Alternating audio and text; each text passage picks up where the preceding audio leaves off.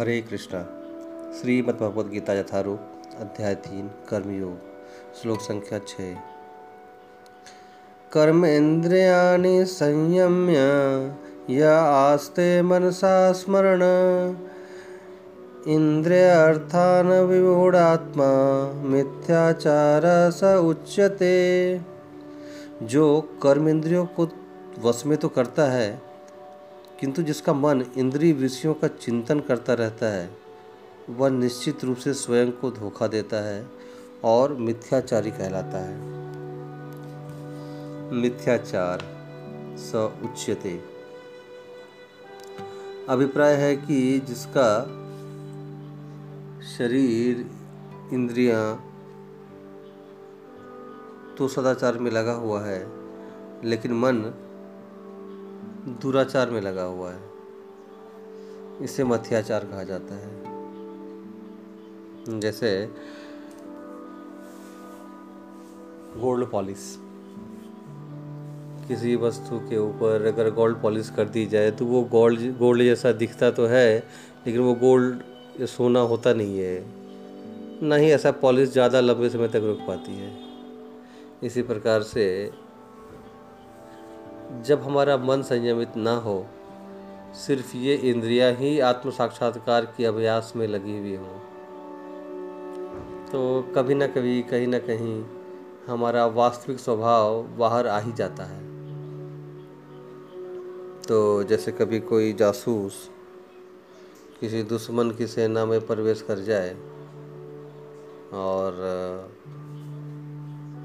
दुश्मन की सेना में भर्ती हो जाए मानिए कि उसकी भाषा अलग हो, वो ठीक से उस देश की भाषा ना बोलता हो तो वो हो सकता है दिखावा करे। लेकिन जब उसके जीवन में संकट आएगा, तब वो अपने मातृभाषा में ही बोलता है। ये स्वाभाविक पाया जाता है हम सब के अंदर, कि जब हमारे जीवन में कुछ आपदा या कुछ अत्याधिक संकट आदि आए तो हम अपने मातृभाषा का ही उपयोग करते हैं। इसलिए मिथ्याचारी वो है जो दिखाता है अपने साक्षात्कार से अपने आप को बहुत ऊपर। लेकिन एक वास्तविक भक्त का मन और बाह्य दोनों एक ही होगा, उसमें कोई अंतर नहीं होगा। तो इस दृष्टि से ऐसा व्यक्ति ज़्यादा खतरनाक है। तो भगवान कह रहे हैं कि ऐसा व्यक्ति जो मिथ्याचारी है, वो किसी दूसरे को धोखा नहीं देता। वह स्वयं को ही धोखा दे रहा है। बहुत पुरानी बात है, तिरुपति मंदिर में, जो कि भारत का सबसे धनी मंदिर माना जाता है, उस मंदिर में जब हुंडी, जो दान पात्र होता है, जब हुंडी को खोला जाता है, जब गन्ना करने के लिए, गिनने के लिए तो उसमें, उस हुंडी में जब उसकी जब जब गिनती हो रही थी तो उसमें एक चोर भी सम्मिलित था और उसने देखा कि एक बड़ा विशेष बहुमूल्य, जो कभी पहले देखा नहीं गया, ऐसा हीरा उस हुंडी के पात्र से मिला। तो कैसे कर, करके उसने आँखें बचा करके मतलब छुपा करके चोरी से उसने हीरे को चुरा लिया? अब वो बाज़ार में गया उस हारे को बेचने के लिए। तो कोई हीरा खरीद नहीं पा रहा था। तो जिस दुकान पे जाता और अगर उनको दिखाता, जिस दुकान पे दिखाता था तो वो कहते थे कि ये तो बहुत ही बहुमूल्य है, हम इसका दाम नहीं चुका पाएँगे। तो छोटे शहर से बड़ा शहर, बड़े शहर से कभी कहीं कभी कहीं, वो घूमता रहा घूमता रहा, लेकिन कोई हीरा खरीदने की क्षमता नहीं रखता था। तो अंततः वो बम्बई शहर चला गया।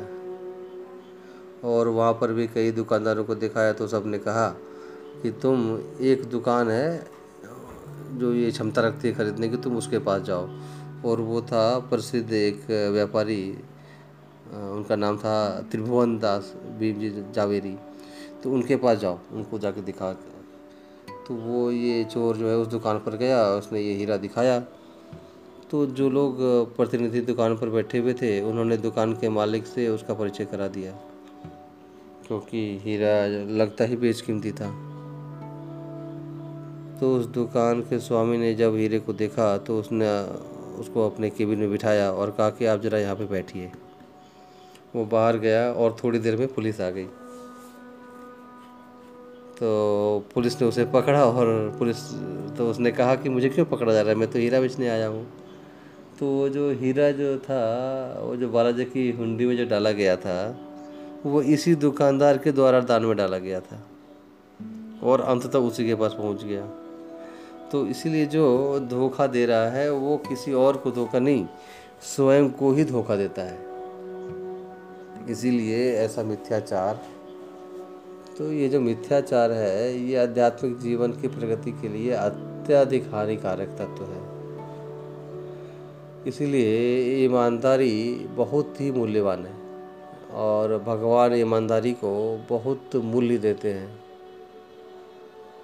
तो हम जैसे भी हैं, जो भी हैं, उस पर वैसे प्रस्तुत होना बेहतर है, बजाय कि अपने आप को वो दिखाना जो कि हम हैं ही नहीं। तो इसलिए भगवान कहते हैं कि ऐसा व्यक्ति जो कर्मेंद्रियों को बस में नहीं कर पा रहा। हम्म, जो ऐसा व्यक्ति जो कर्मेंद्रियों को तो वश में किया है लेकिन मन को वश में नहीं किया है। मन जो है सदा है स्त्री विषयों का चिंतन कर रहा है। तो ये अधिकतर प्रारंभिक अवस्था में आध्यात्मिक प्रगति करने वाले इच्छुक साधकों की कठिनाई है। तो इसीलिए आने वाले अध्याय में भगवान मन के नियंत्रण पे बड़ा विशेष प्रकाश डालेंगे कि पहले परिवर्तन बाहर से आएगा और बाद में परिवर्तन फिर अंदर आएगा। बाहर का परिवर्तन लाना आसान होगा, लेकिन अंदर के परिवर्तन को लाने के लिए बड़ा परिश्रम करना पड़ेगा। तो इसीलिए हमें इस विचार को रखना चाहिए कि हम मिथ्याचारी ना बने। हम हो सकता है पतित हों। पतित का अर्थ है कि हम नियमों का पालन करने में सक्षम ना हों। हमें पाप की प्रवृत्तियाँ हों हमारे अंदर में, लेकिन कम से कम हम जैसे भी हों, हमें ईमानदार होना चाहिए। बजाय इसके कि हम दिखावा कुछ करें और अंदर कुछ और हों। तो ये महत्वपूर्ण शिक्षा हमें इस श्लोक से ग्रहण कर रहे हैं।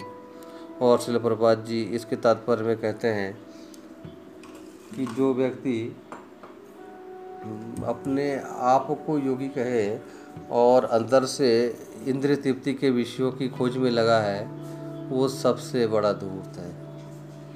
हरे कृष्ण।